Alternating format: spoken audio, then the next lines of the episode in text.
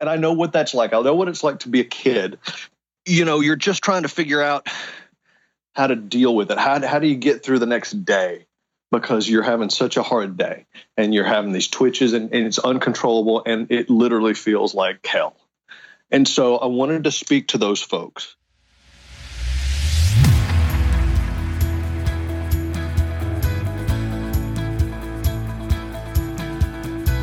Welcome to Improv is No Joke podcast, where it's all about becoming a more effective communicator by embracing the principles of improvisation. I'm your host, Peter Margaritis, the self-proclaimed chief edutainment officer of my business, The Accidental Accountant. My goal is to provide you with thought-provoking interviews with business leaders so you can become an effective improviser, which will lead to building stronger relationships with clients, customers, colleagues, and even your family. So let's start the show.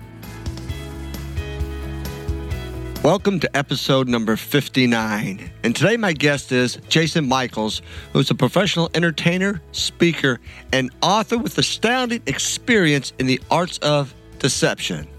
A storyteller by heart, Jason loves to blend impossible mysteries with unforgettable tales. As an entertainer, Jason's show, The Card Shark, a true story of scams, cons, and hustles, is a one-man, autobiographical, sleight-of-hand show that dives deep into the world of confidence men, fortune tellers, and charismatic magicians. As a speaker, diagnosed with Tourette's syndrome at the age of six, Jason has overcome the impossible and become an internationally award-winning sleight-of-hand artist and professional speaker. He motivates audiences to see beyond their challenges and self-imposed limitations and inspires them to take action by living bigger, bolder lives with his keynote program, You Can Do the Impossible Too. As an author, Jason has authored the book, You Can Do the Impossible Too. His book details his journey of overcoming the de- debilitating neurological disorder of Tourette's syndrome to become a success in business and in life. Hey, Jason, welcome, and thank you for taking time out of your busy schedule to be a guest on my podcast today.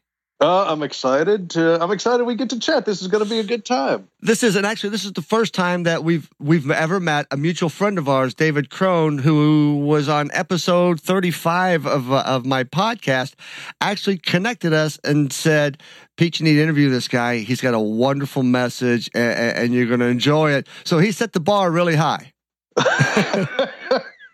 Well, um, I'm not sure what to say about that. oh, you'll you'll you'll deliver. You'll deliver. Give the audience a little background, a little taste of, of, of who Jason is. Okay.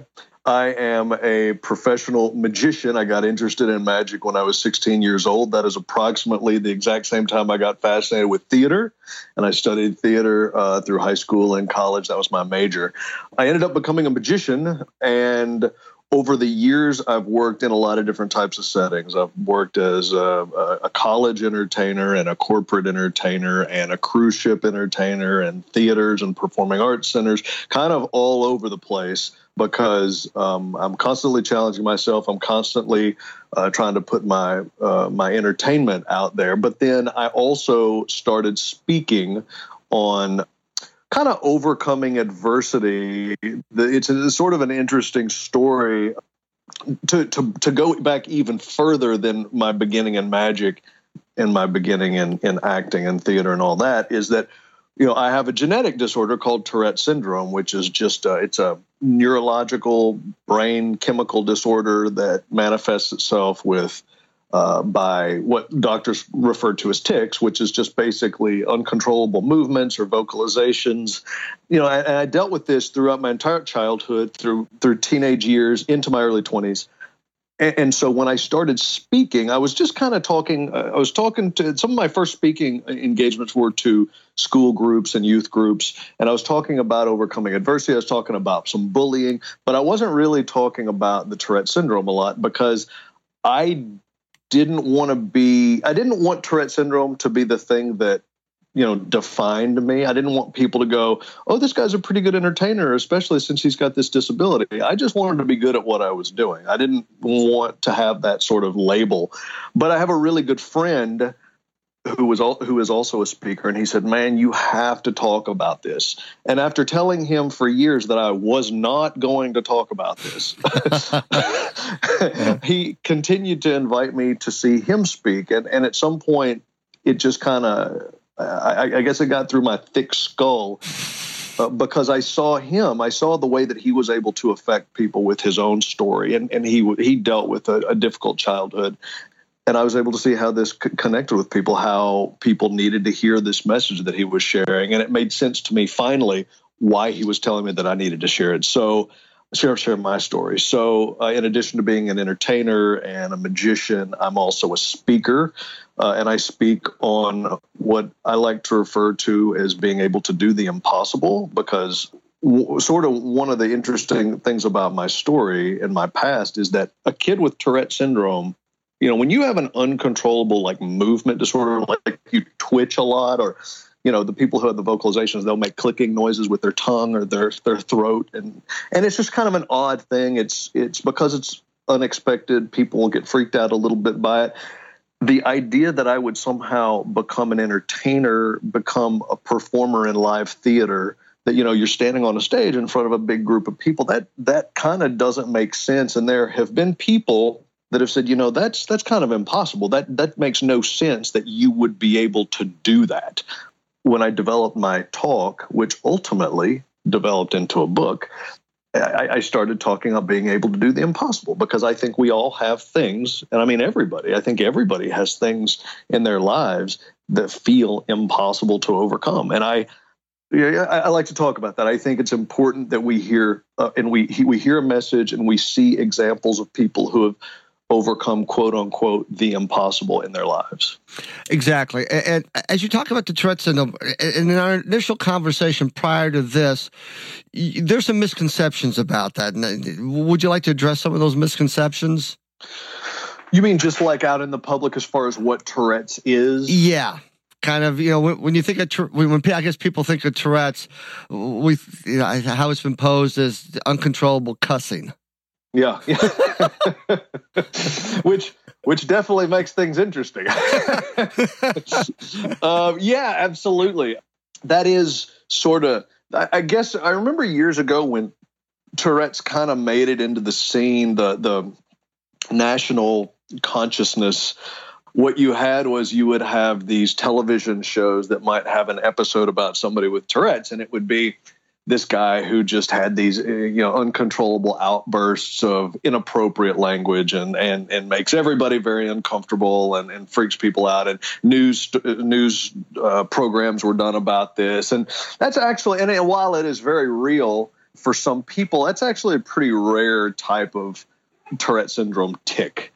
Uh, m- the most common tics uh, are movement tics that, and, and a lot of people would just look at him and say, oh, he's just twitching. And, and that, it, although sometimes it's not something, it, sometimes it's a lot bigger than a twitch. Sometimes it's an actual larger movement uh, with a body part, like an arm flailing around or something like that. And it, it's, I think it's hard, the thing that is hard for people to understand. Oh, so it's movements as well as vocalization. So sometimes it's just, it's not always, it doesn't have to be words. It can be just clicking noises or things that, that you do uh, with your mouth and, and your throat. I think the hardest thing for people to understand about Tourette's is that when I tell you it's uncontrollable movements or vocalizations, if I didn't have Tourette's, I would just say, well, no, no, just no, just try a little harder, just control it. But it's it's not like that. It's not like all of a sudden you think to yourself, "Oh, I'm about to have a move, uh, a tick, or a, a twitch, or a movement, or a vocalization." That's not how it comes about. It's not like you can try harder. When it's it, the tics are usually described by medical professionals as uncontrollable, rapid, repetitive. So the rapid is what's key there, because it ha- it it pretty much just happens. It's just boom, and there it is, and it happens. Uh, sometimes it happens over and over and over and over again until for some strange reason it stops happening. So it can be very difficult for, it can be a real sticking point for people with Tourette's because they're uncontrollable and they just seemingly come out of nowhere. It is embarrassing. I mean, you know, because you're doing this thing that nobody else is doing. And even when people aren't looking at you or laughing or making fun of or saying something along the lines of, well, whatever it is that they say that makes you feel alienated, you still know that you're doing this thing. And that, you know, if you're in the grocery store, that nobody else around you is doing this. And so you know, and you can tell and you can feel that this is an odd thing to do. So it's just, uh, it's it's something that for a very, very, very long time, uh, as far as, you know, me personally, it was, it just was, it was just something that was difficult for me to, to kind of, it was extraordinarily difficult for me to talk about. I, I just could, I just couldn't talk about it. And I mean, I'm talking about up in, into my thirties. I just couldn't talk about it. But the thing that's amazing about your story is their uncontrollable movements. Right. But at an early age, you wanted to be an entertainer. Yeah. You wanted yeah. to be, you wanted to be, it was, as you say, it was hard for you to talk about, but you, you had no problem being up on stage in front of people, knowing that this is going on, but still getting past that point. I think that, and maybe in my naive mind, I think that's a, that's probably a bigger barrier in you know, doing. and, and, and, it doesn't make sense, does it? and, and jumping over that, because yeah, I mean, I, I, it's it's it's truly amazing that at sixteen years old you, you want to become an entertainer, and and and you you, you illusions and sleight of hand, and in front of an audience that that is sitting there looking at you. I'm still learning interesting things about myself. And I was talking to somebody about the book that I just released recently, and he said, it seems to me that the theme of your book is that you're constantly challenging, challenging yourself to do new things. I never really thought about that, but I've thought about it a lot since he has, since that person said that to me. And I realized that he's right. I don't like the status quo. I It's very rare for me to do something and get good at it and just keep doing it. Now, I do that, like with some of my shows, like I work very hard on the show. I have a show called The Card Shark, which is like the one of the main, the main things that I do right now. And uh, and it's the best work I've ever done. It's I put the most time into it. It took me years to be able to develop it. And and so I do that over and over and over again for groups and for theaters and, and, and people that hire me to come in and do it. But at the same time, I don't like just sticking with one thing. I like to feel constantly uh, challenged. I like to, I actually think I like the feeling of being uncomfortable. And I'm, it's, I know that's probably a strange thing, but I just like the idea that somehow I can just learn a new skill or try something new. So I think that with the, The performing, I think that, I, you know, I love movies as we all do when we're kids. And I just think I saw these people in the movies and I thought, I want to do that. I can do that. So, you know, when the opportunity to take a class, take a speech and drama class or to go out for a play was there for me, I was like, I want to at least try it. So just to see, you know, I, I, I just didn't think about the tics. I just said, I want to, I want to be that guy up on the movie screen. That takes uh that for most people, that fear is debilitating to get to that point. And, and, and you've yeah, you've you've jumped over that tenfold. Um, and, and I'm somewhat the same way. I, I always like to try new things. I like to get not, make myself uncomfortable, but you know, get outside my comfort zone because that's where the magic happens.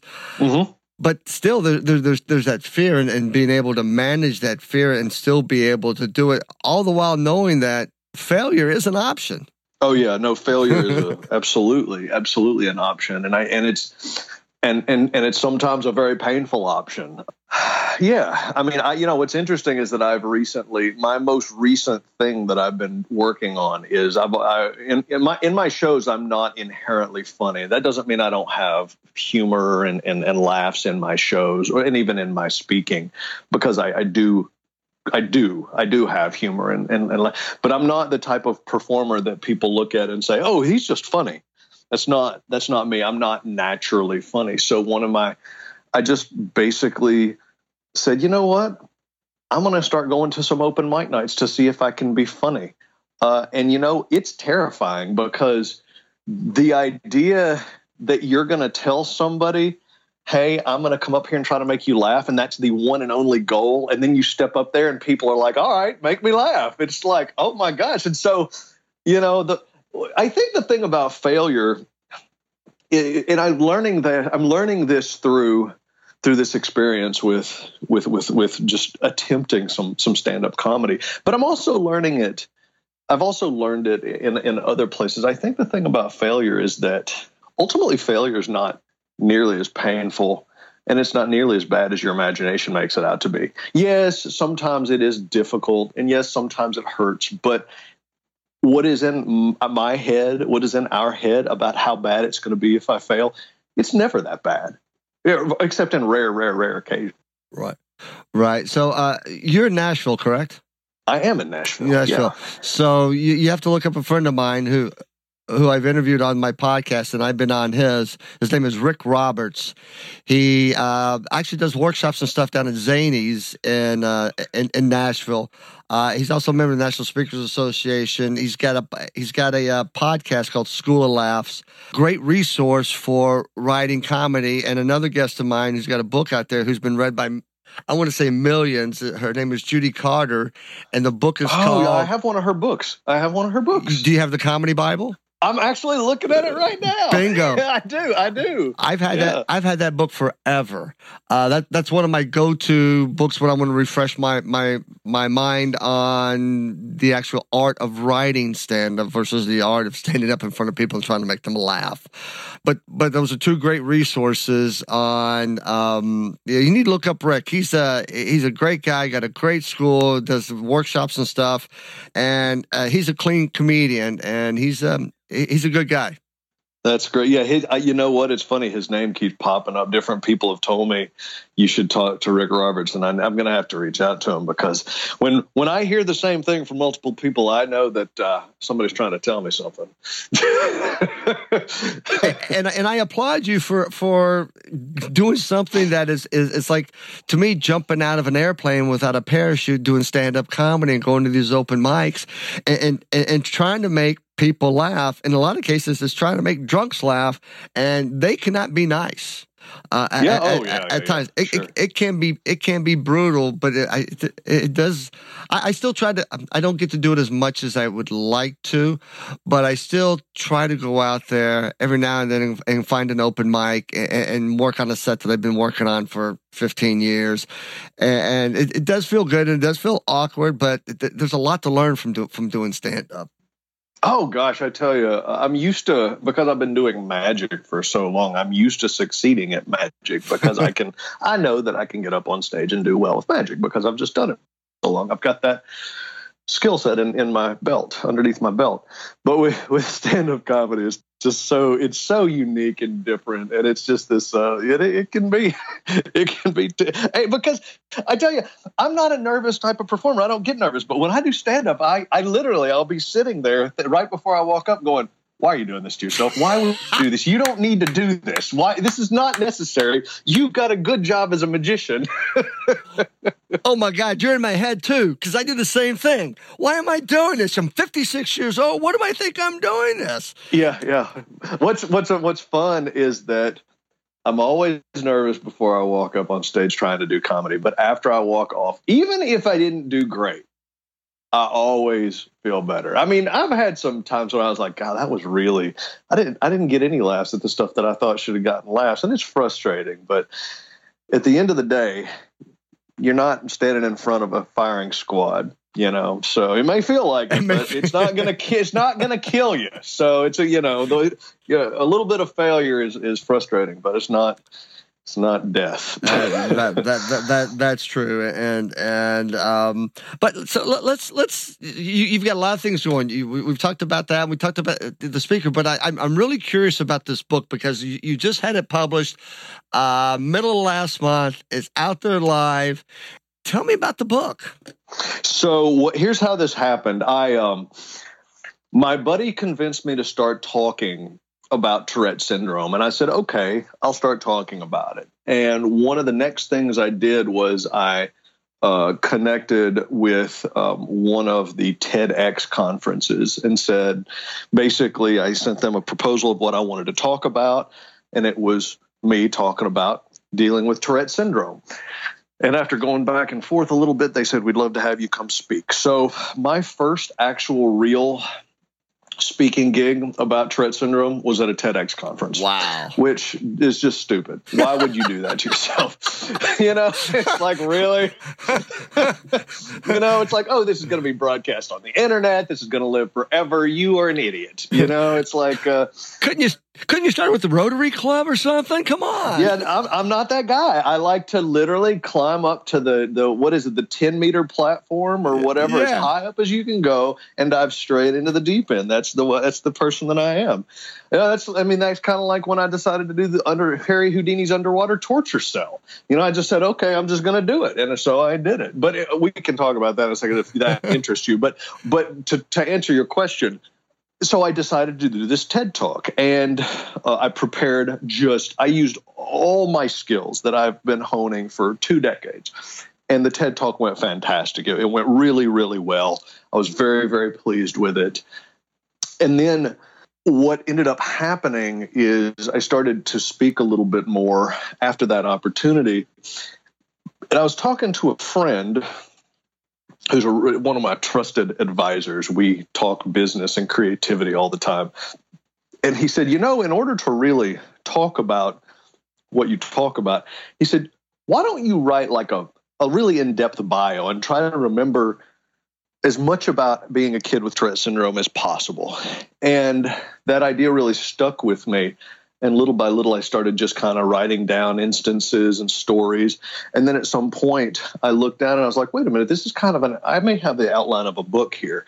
And so this idea of just trying to make sure that I was doing the best presentations that I could germinated into kind of the outline uh, and, and the beginnings of a book. And then once I saw what it looked like, and I went, okay, now I just have to tell these stories. Now I have to explain what it's like. Now I can talk about this stuff. That's kind of how the book came about, because I just wanted to make sure that when I was talking to people that I was giving them the best information, the most powerful stories, the techniques that I've learned over the years on how to deal with stuff and how to overcome uh, the the impossible things that I've overcome, and uh, and so that's how the book came about. It came about because I really wanted to, you know, expand a, the you know a talk. You know, it's an opportunity for people to learn about Tourette's syndrome. Part of part of me wanting to release it, there were there's three audiences that I really think this book speaks to. There's the folks who like magic and like entertainment and just want to hear about some incredible stories that I've had, adventures that I've had traveling around the world and crazy stunts that I've done and stuff like that. And so it speaks to those folks, and it's it's a fun read. It really is. But then there's the folks, the, the family members and the people around the world that have Tourette's syndrome. And I know what that's like. I know what it's like to be a kid. You know, you're just trying to figure out how to deal with it. How, how do you get through the next day? Because you're having such a hard day and you're having these twitches and, and it's uncontrollable and it literally feels like hell. And so I wanted to speak to those folks. I wanted to speak to the parents and the siblings who have somebody that they're not really sure how to support the best way that they can. And so I said, okay, if I share my story, maybe they will learn from my point of view some new ways to help their, this, their loved one, their child, their sibling, whatever. So so there's the magic audience, there's the Tourette's syndrome audience, and then there's the audience of folks who want to push themselves, folks who want to get outside of their comfort zone, steps who need some inspiration, uh, need a message of inspiration to let them know that they're not alone, let them know that the difficulties that they deal in, with in their life, that everybody deals with certain difficulties that need a, a, you know, a push, maybe a little bit of motivation to get outside of their comfort zone and make some incredible things happen. So that's really, those are the folks that I hope this book gets in in in, the, in their hands. So uh, as I'm as I'm hearing this, uh, so I have to ask a couple questions. One, you mentioned that in this book you talk about your magic. Oh yeah, a lot. And, and you said you said these two words, crazy stunts, which got my which got my attention. So I I want to hear a story about some of these crazy stunts. So I write on several chapters on my experience per, uh, attempting to escape from Harry Houdini's underwater torture cell. The underwater torture cell is the most famous thing that Houdini created and escaped from in his shows. And basically what it is is kind of like a phone booth, except the door is not uh, on the the door is on the very top of the phone booth, and you you you have to be lowered into the cell from above it. You have to be lowered in, and you're lowered in upside down because your ankles are locked into the top stocks. So you're head down, being lowered into this basically telephone booth filled with water. And then the stocks are locked onto the top, and you have to escape before you run out of uh, before you run out of oxygen. So I did. I attempted that. Uh, and what ended up happening, I mean, I talk a lot about it. I talk about how I trained for it. I talk about some of the the unexpected things that happened as I was figuring out how to how to do it. Uh, I uh, basically, uh, I sold this idea to a local mall, which was brand new at the time. And it was the biggest, nicest mall in Nashville. And uh, and I sold them this idea as a Halloween stunt because they had just opened, and I said, this would be a great way to get people out. And they said, we love this. I'd never done a Harry Houdini's underwater torture cell. but, but I was like, let's do it because I'm a magician and I am, you know, I like to push my boundaries. And so So we did it on Halloween, and the, what's crazy is that I had been doing a lot of press as far as trying to get the word out, sending out press releases and get the word out and all this stuff. And then the local news, one, one of the local news stations shows up to shoot the thing, and I was able to coordinate with them so that I got dunked literally about right. They cut to a live feed of me hanging above the water torture cell, and then maybe two seconds later, I get dunked into the water torture cell. So now the live news, the, you know, the live six o'clock news here in Nashville, they, you know, the audience has just seen me get dunked into a water torture cell. So now they can't cut away. They're stuck with this shot for like two and a half minutes trying to figure out if I'm going to drown or if I'm going to escape from this water torture cell. It was great. I mean, it was it was epic, dude. It was fantastic. Wow. And, and clearly, since we're talking, you did not drown. Well, I guess you I guess you got it all figured out. I did not drown. So so, so you, you did escape? I did escape. Yeah, it was uh, it was pretty awesome. I did escape. Yeah. Because I guess my one question in this is at some time during this process, if you if you see that it's not going to work, and you're running out of oxygen, is there like a safe word or is there some way? Yeah, we had, I had signals with my team. I had an entire team of people on the outside. I had signals with my team that they could have gotten me out. Like it would have been, it would have been a little bit humiliating, but yeah, I could have gotten out. But, but you escaped. You have to read the book to find out, Peter. Well, I, I do know that you didn't drown. I do know that's that. Right, that's right. That's right. That's exactly. A- Wow. So, yeah, I could see that's kind of crazy since you've really never done it before, even though you trained for it. You know what? Oh, actually, you know what? You just reminded me. I write in the book about the entire experience, but at the end of that specific story, there's a link to my website where you can watch the video clip. So if you're on, I don't know if you're currently online, but if you're in front of your computer and you're looking at my website where there's a link that says the book, if you scroll down that page, below the information about the book, there's a clip of me doing that. The, the actual video clip from the news is on that page. Water torture cell live. I see it. Uh, I'm gonna have to. I'm gonna have to watch this after we're done. Holy Toledo, man! That's that's that's gutsy. That's man. I, I got I got nothing compared to that. I, I absolutely. That's uh, so crazy stunts. And then the second thing I, I think that. Even bigger than, than than the crazy stunts is being a kid with Tourette's and, and having to overcome so many obstacles. Is there some stories that you can? Sh- I I'm, is I know there's some stories that you can share on this, but what what what comes to mind first that that you could share with my audience? You know, I remember instances where it was painful to deal with the Tourette's because people would say things, and you know, really, when you're a teenager or a young kid, you're not really trying to stand out from the crowd. Now, it, you know, if you can become well known because you're like a, a a quarterback of the football team or something like that, then that's that's that's one thing. But most of the time what you're trying to do is you're just trying to go about your life and trying to hang out with your buddies, and you don't want people to point you out and and, and alienate you or anything like that. And I remember instances when when people would say things. I mean, you know, it happens.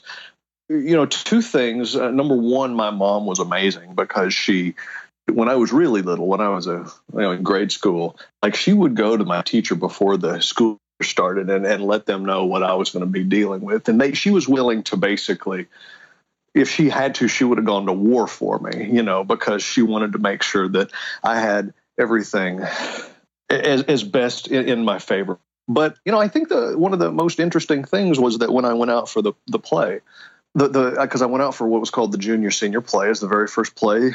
I was I was enrolled in speech and drama class uh, as a junior. First year I had done that. The junior senior play was in the fall, so I had been maybe in class for six weeks or something like that. She, the the teacher announces we're going to have auditions for this play. I think, okay, that's that's that's why I'm in this class. I I want to try give this a try. It sounds fun, and I go out for this play and. I'm up there and I'm, I've got a piece of paper with lines on it and I'm reading lines with other people and I'm having this audition. And, you know, the first day of the audition, she says, after it's all over, the teacher says, we're going to, um, I'm going to post callbacks on the bulletin board, which callbacks is just basically means that the people who she wants you to come back the following day and audition again. She's kind of narrowing the field down so that she can select who's going to get what role. And the next day I saw the bulletin board and my name was on the callback list. And so I'd done well enough and I was, you know, I was in the running for a potential part. So I go back that night, audition some more. And what was interesting is just that when I was on this stage, it just felt so natural. It felt like it was the place I was supposed to be. And, uh, you know, at the end of the auditions, she says, I'll post the cast list tomorrow. I go to the bulletin board. Go to the to, to the list, and my name is on the list. I had never auditioned for a play before. I had never done anything like that, and all of a sudden, I have the lead role of the junior senior play. The lead role? Yeah, the lead role. Gosh! Wow. So, you know, I and and and you know what's really interesting is that I didn't know what to expect. I, w- I remember standing back the night of the opening night of the show, and I'm like, "Am I supposed to be nervous? What am I supposed to feel like? Uh, is this new experience?" And I just walked out on stage, and the twitches and all that stuff that you know may have driven me crazy when I was in another setting. That stuff literally. Was just gone. It is like a magic trick happened. It's like I was exactly where I was supposed to be and I was doing exactly what I was supposed to be doing. And I was perfect on stage and got that huge round of applause at the end of the show. And I'm hooked at this point. And, you know, that's it. That, that's all she wrote.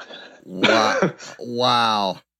So uh, when you were auditioning, And, and, and rehearsing and practicing, as you said, that when you walked on the stage, all the, the all the, the neurological tics and stuff went away. Did it also go away during that point, or was it the first time you were in front of that audience uh, and getting ready to do the performance for the first time, uh, not as a rehearsal? You know what's what's what happens with the the tics is that when you have you know and, and I've and I've learned that it happens with uh, other people as well, that have Tourette's syndrome as well. When you are extremely focused on something, when you're like really dialed in on something and you're, you know, there's, you know, one hundred percent locked in hyper focus, most of the tics just kind of go away. What ends up happening though is, you know, you're not going to maintain that level of focus. When you let down, when you're focused, when you're tired, uh, physically or mentally, the tics really, really kick back in like doubly oh. as hard. Oh, so wow. like you're going to pay for it later, but the hyper focus, you have hyper focus at the time that you need it. Wow. And I would just based on this conversation, I'm, I'm thinking your mind's going, I don't care if it's going to be, you know, twice as bad. Like, this is just, it felt so natural to be this is, I, I, I don't care about the backside of it. Oh yeah. Yeah. Yeah. Yeah. No, it's no, it's, that's very true. I've, I'm, I'm that type of a person. Where it's like, oh, I don't care what the repercussions are. If I'm doing what I'm supposed to be doing, then this is, I'm going to just do it. So do you do you take that, that kind of message? So we, we've got overcoming adversity, and, and and just just on these two examples alone, and you take that message out to, to the corporate audiences during your keynote presentations, and, and I, I can I can only imagine the amount of people that come up to you afterwards, and, and all all but briefly share their story or how what you just shared with them made them see things in a different light. It's one of the great pleasures that I didn't know was going to happen, to get to talk to other people about the things that they're dealing with. And I tell you, it is highly emotional for me to to have somebody come up and be willing to share with me this this very personal, uh, sometimes very personal pain that they're dealing with. And I like I get really.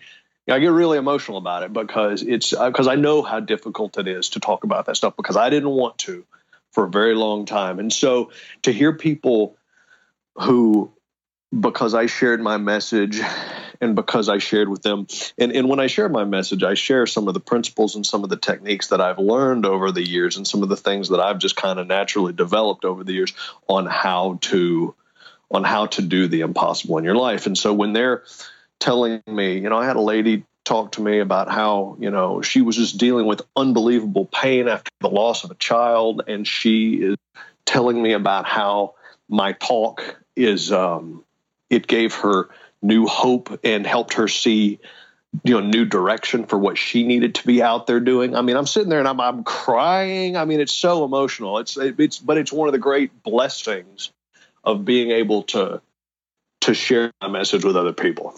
And have that type of impact on other on other people, right? I, I can't I, I can't imagine being. I've had I've had people come up to me after uh, a few of my presentations when I talk about my son and not listening to him, and, and finding out that I was trying to. He ultimately had A D H D, and you know, I, I was just being a really bad parent because I wasn't listening to the signs. And people have shared that with me, and, and I got emotional. But I can't imagine somebody saying the death of a child and, and how you're. I I would have been crying just as hard. Yeah, yeah. But but that but it's amazing that, you know, for all that time you didn't want to talk about it, but the effect that you're having on people because you are talking about it. I mean, that's that's awesome. That's I mean, how many people? Well, thank you.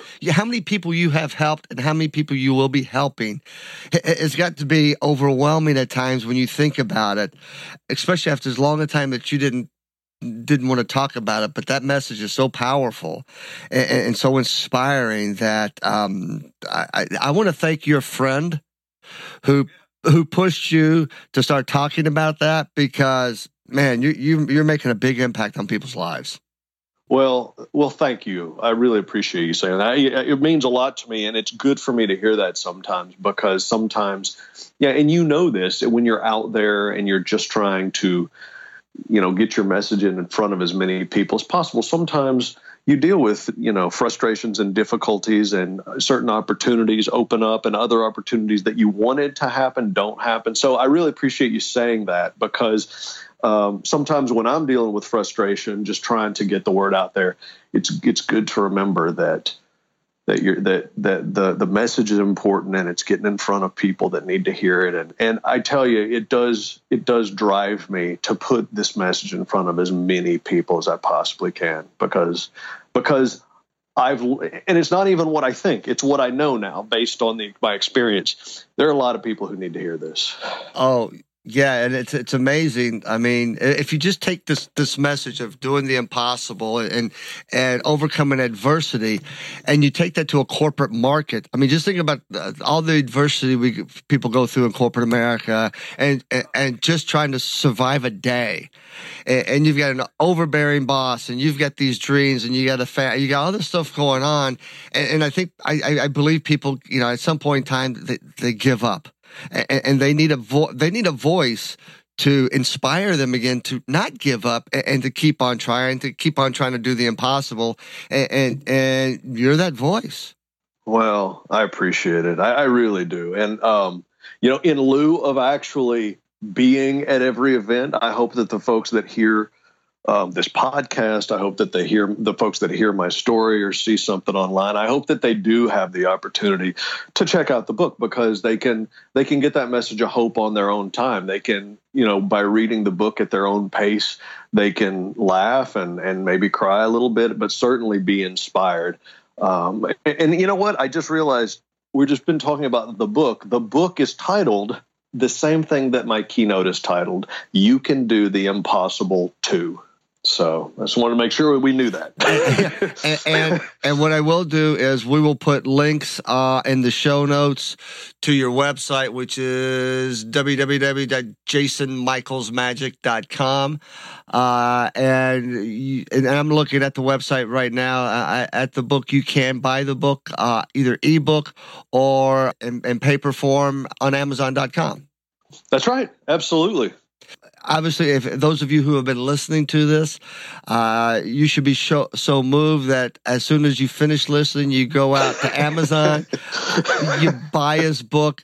Great message, um, I, and go to his website. I mean, it's a very, it's a, it's, it's a well, well done website, and you know it, it's fascinating because it opens up and it says about the Card Shark, and there's a great picture of him in a gray suit, and then some smoke comes out, and it's, it's, it's, a, it's, a, it's a really entertaining website that um, talks about you, and then there's the picture of you doing the TEDx Chatt- Chattanooga thing. I mean. It, It's very well done. It's it's a it's a great book, uh, wonderful message. And if and if you happen to be a meeting planner or a corporate executive listening to this podcast, get a hold of Jason. Book him for an event. If you need an inspiring message, he's the man. Look him up. Uh, you're the best. Thank you so much. I appreciate it. Jason, it's been a, a, a wonderful opportunity to, one, meet you.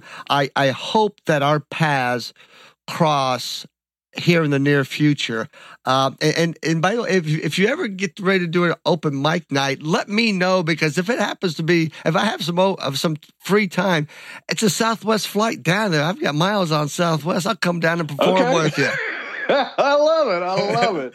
That's great. That's awesome. All right. I fully expect to be running into you sometime soon. I don't, this, this type of stuff, the way people connect, this isn't random stuff. This is stuff that it's, it's the way it's supposed to be. I'm sure we'll, I'm sure we'll meet up soon. Uh, I, I'm sure we will too. And, and I can't thank you enough for one, sharing your story, uh, with my audience. It's, it's very powerful, and I wish you all the best, and I can't wait to meet you face to face, but please don't put me in the Houdini, uh, get out of the water trick.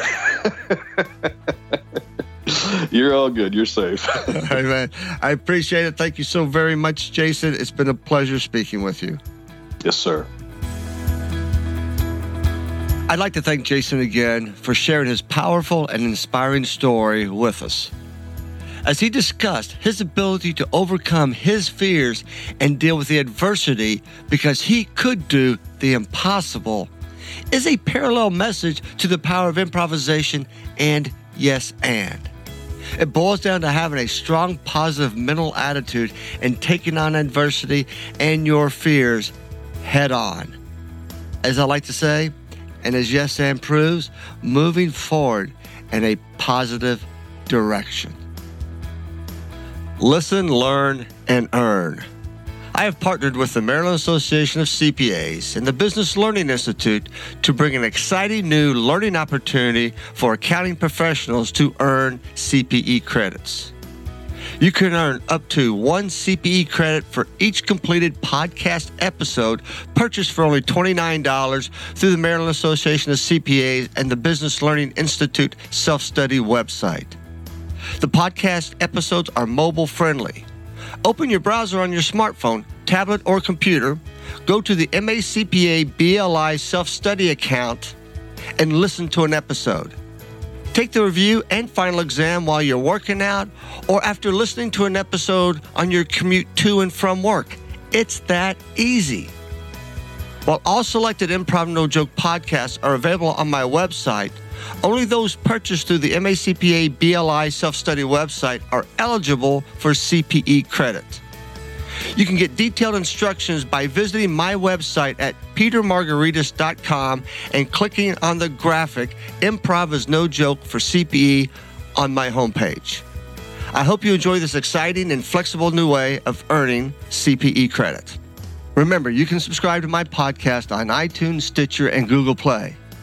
If you'd like to purchase a personalized signed copy of my book, Improv is No Joke, Using Improvisation to Create Positive Results in Leadership and Life, for fourteen ninety-nine dollars, and the shipping's free, please go to my website and you'll see the Available Now on my homepage. Just click and go to the shopping cart. In addition, you can now download Improv is No Joke audiobook for ten dollars. You can follow me on social media. You can find me on Facebook by searching The Accidental Accountant. On Twitter, my Twitter handle is at P Margaritis. Connect with me on LinkedIn by searching my name, and on Instagram by searching P Margaritis. In episode fifty-eight, I interviewed Patrick Donadio, who's taken his decades of experience and crafted a results-based process for his new book, Communicating with Impact, focused on improving communications, increasing profits, and boosting performance in less time. Thank you again for listening, and remember to use the principles of improvisation, and you can do the impossible too, so you can achieve your goals, all the while not letting adversity stand in your way.